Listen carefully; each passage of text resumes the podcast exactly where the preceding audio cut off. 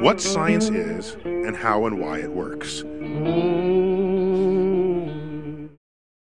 А вы знали, что космонавтам на орбите сложно общаться невербально, потому что в невесомости к голове приливает много жидкости, лицо распухает и становится невыразительным? Или что ботокс улучшает настроение не только разглаживая морщинки, но и облегчая депрессию? А вот этот жест «поди сюда», знакомый большинству из вас, считается настолько грубым на Филиппинах, что за него арестовать могут. Вот такие дела. Эмоции — странная и мощная штука, а то, как мы их выражаем, тем более. Это не просто кратковременные физиологические состояния, они могут влиять на организм организм и здоровье. Из-за того, что эмоции бывают заразны, наши чувства и вызванное ими поведение может сказаться на здоровье и душевном покое людей вокруг нас. Это касается любых эмоций, которые мы проявляем, хороших и плохих. Сила положительного и отрицательного отношения сильнее, чем кажется. Множество исследований показывают, что люди с позитивным отношением к жизни живут дольше и счастливее, чем их вечно недовольные соседи. Страх, гнев, подобные им более сложные эмоции и то, как мы их переживаем, тесно связаны со знакомым каждому из нас стрессом, и не стоит его недооценивать. Стресс знает не один способ вас убить, дайте только шанс. Хорошо это или плохо, большую часть жизни нас, как осенний лист, метает из стороны в сторону ветрами эмоций. Чтобы совладать с собственными чувствами, сперва надо их понять.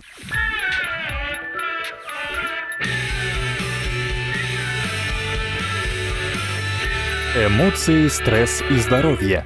Как думаете, что чувствует этот человек, а вот этот, а она, а тут какие эмоции? Не так уж и сложно, правда? Большинство из нас недооценивает собственные способности считывать невербальные сигналы и выражения. Многие психологи, но не все, например, Пол Экман, считают, что человеческая мимика универсальна во всех культурах. Грек, британец, американец, самоанец и нигериец все без проблем распознают друг у друга базовые эмоции — счастье, грусть, отвращение, гнев, страх и удивление, просто по выражению лица. Выражение лица не только сообщает эмоции окружающим. Согласно гипотезе мимической обратной связи, оно их еще и регулирует. Широкая улыбка может поднять плохое настроение, а насупленность ухудшить хорошее. Именно поэтому, как бы странно это ни звучало, недавнее рандомизированное контролируемое клиническое исследование показало, что небольшие инъекции ботокса в лоб облегчают депрессию. Погрусти, когда у тебя хмурительные мышцы не работают. Естественно, даже если лицо у вас не парализовано, одни люди будут считывать эмоции лучше других. Например, Интровертам обычно проще правильно понять, что чувствует человек, а экстравертам проще выразить собственные эмоции. Наверняка вы слышали или даже были участником какой-нибудь неудобной истории о том, что в разных культурах выражение эмоций жестами может сильно различаться. Например, в США этот жест значит «мир», а если вы в Великобритании, то не стоит его переворачивать. Знаменитый палец вверх обычно означает «молодцом», но не стоит его использовать в Греции. Скажем так, друзей это вам не прибавит. Конечно, говоря об эмоциях, нельзя сводить все к мимике и жестам, ведь еще есть наш сознательный опыт, самоощущение эмоций. Как же мы чувствуем все эти чувства и сколько эмоций на самом деле существует? В 70-х годах прошлого века американский психолог Кэрол Изард выделил 10 базовых человеческих эмоций,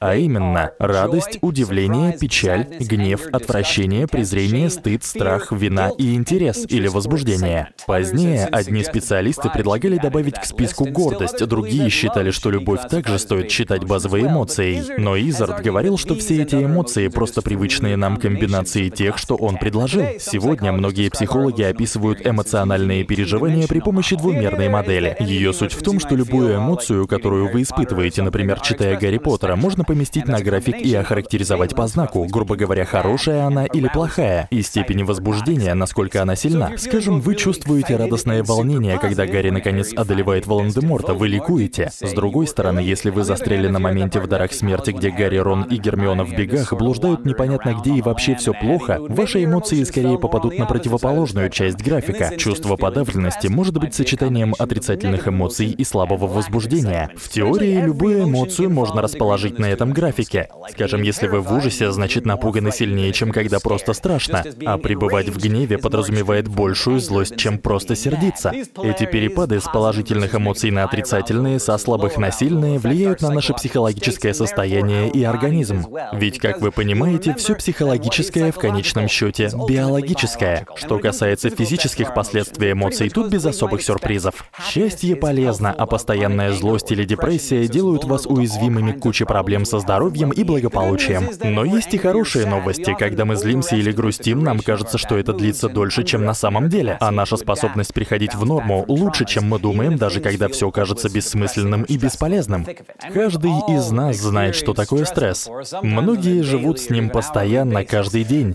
Как гнев или радость, стресс может копиться медленно, еле заметно, или бить внезапно и со всей силы. Мы знаем, что хронический и чрезмерный стресс может пагубно сказаться на здоровье, но дать ему точное определение не так уж просто. Психологи рассматривают стресс как процесс восприятия какого-либо события и реакции на него. Это событие — стрессор, нечто трудное или опасное. Другими словами, стресс — это не совсем эмоция. Скорее, реакция на внезапный тревожный стимул, которая, в частности, зависит от того, как мы к нему относимся. Люди могут не обратить внимания или накрутить себя, если опоздали на самолет, получили лишние работы или услышали скрип на чердаке. Внешние стрессоры обычно относятся к одной из трех категорий — катастрофы или непредсказуемые крупные события, вроде войны, катаклизмов и террористических актов. Большие перемены в жизни, вроде переезда, появления ребенка, смена работы или потери близкого. И повседневные неприятности, вроде пробок на дороге, опозданий и разборок с соседями. Любое стрессовое событие, значительное или нет, плохое или хорошее, может заставить симпатическую нервную систему запустить знакомую нам реакцию «бей-беги». Поэтому запомните важную вещь. Стресс — это абсолютно нормально. Люди испытывают его не просто так. Кратковременный стресс может быть полезен. Он вас бодрит, когда это необходимо. Скажем, предстоящий экзамен по химии заставит понервничать, но и поможет сосредоточиться и всех порвать. Организм может среагировать на умеренный стресс активацией иммунной системы для заживления ран и борьбы с инфекциями. Все благодаря так называемым гормонам стресса, вроде адреналина и кортизола. Эти химические мессенджеры заставляют органы реагировать так, как нужно, чтобы вы могли убежать от медведя, ну или собраться и вспомнить уравнение состояния идеального газа. Стоит помнить, что хронический стресс может серьезно навредить. Насилие в детстве повышает риск хронических заболеваний, а посттравматическое стрессовое расстройство, о котором мы поговорим позднее, увеличивает риск развития пищеварительных, дыхательных, сосудистых и инфекционных заболеваний. Во многом все эти последствия связаны с тем, что значительная часть базовых функций организма, вроде кровяного давления, дыхания, поддержания температуры, пищеварения и сердцебиения, регулируются вегетативной нервной системой. Мы уже говорили о том, как симпатическая ее часть может вас взбудоражить, а парасимпатическая успокоить. Обе эти части также влияют на ту часть нервной системы, которая отвечает за регуляцию пищеварения, этакий мозг в желудке. Связь между мозгом и желудком объясняет, как стресс вызывает проблемы с животом. Когда на вас выскакивает оборотень, волна кортизола захлестывает организм, и он сосредотачивает все силы на том, чтобы направить кровь к мышцам и дать вам возможность убежать. И это замечательно, нет? Для этого необходимо частично приостановить процесс пищеварения, выработку желудочного сока и спазмировать кишечник. Беспокойный ум животу покоя не дает. Помимо этого, стресс связан с ведущей причиной смерти в Северной Америке заболеваниями сердца, ведь он повышает давление, учащает сердцебиение и поднимает уровень холестерина, что немаловажно. В общем, под влиянием стресса нервная система перенаправляет всю энергию и ресурсы от других органов к мышцам и мозгу. Один из этих органов — печень, в чьи обязанности входит удаление жира и холестерина из крови. Получается, при стрессе печень не может должным образом выполнять свою задачу. Лишний жир и холестерин оказываются в кровотоке и могут отложиться вокруг сердца, не верите? У 40 бухгалтеров по налогообложению измерили уровень холестерина и скорость свертываемости крови в течение года. Показатели, как и риск сердечного приступа, значительно увеличились за несколько недель до сдачи налогов, когда работники спешили завершить свои отчеты. С точки зрения физиологии, стоит отметить, что примерно так же, как и стресс, на наш организм влияют пессимизм и депрессия. Они тесно связаны как со стрессом, так и с сердечными заболеваниями. Многие исследования показали, что люди, известные оптимизмом, радостью, любовью и позитивом, в целом живут намного дольше, чем их вечно недовольные собратья. Ученые до конца не уверены, как именно продолжительные негативные эмоции влияют на здоровье. Возможно, все дело в образе жизни и поведении. Например, безразличие к собственному здоровью и отказе от необходимых таблеток. Возможно, дело в социальных факторах, ведь депрессия приводит к самоизоляции и ограничивает помощь извне. Может виной всему биология, увеличение концентрации остеофазных белков, которые выпускает иммунная система в ответ на стресс и грусть. Возможно, стресс не вызывает болезни напрямую, но они однозначно сговорились и работают вместе. Поэтому вполне справедливо сказать, что хронический стресс может вас убить. Так что сделайте глубокий вдох, прислушайтесь к своим эмоциям, примите их, но не позволяйте вами управлять.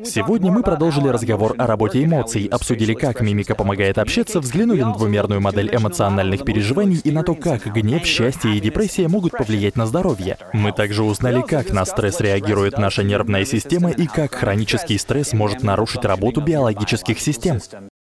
Переведено и озвучено студией Верт Дайдер.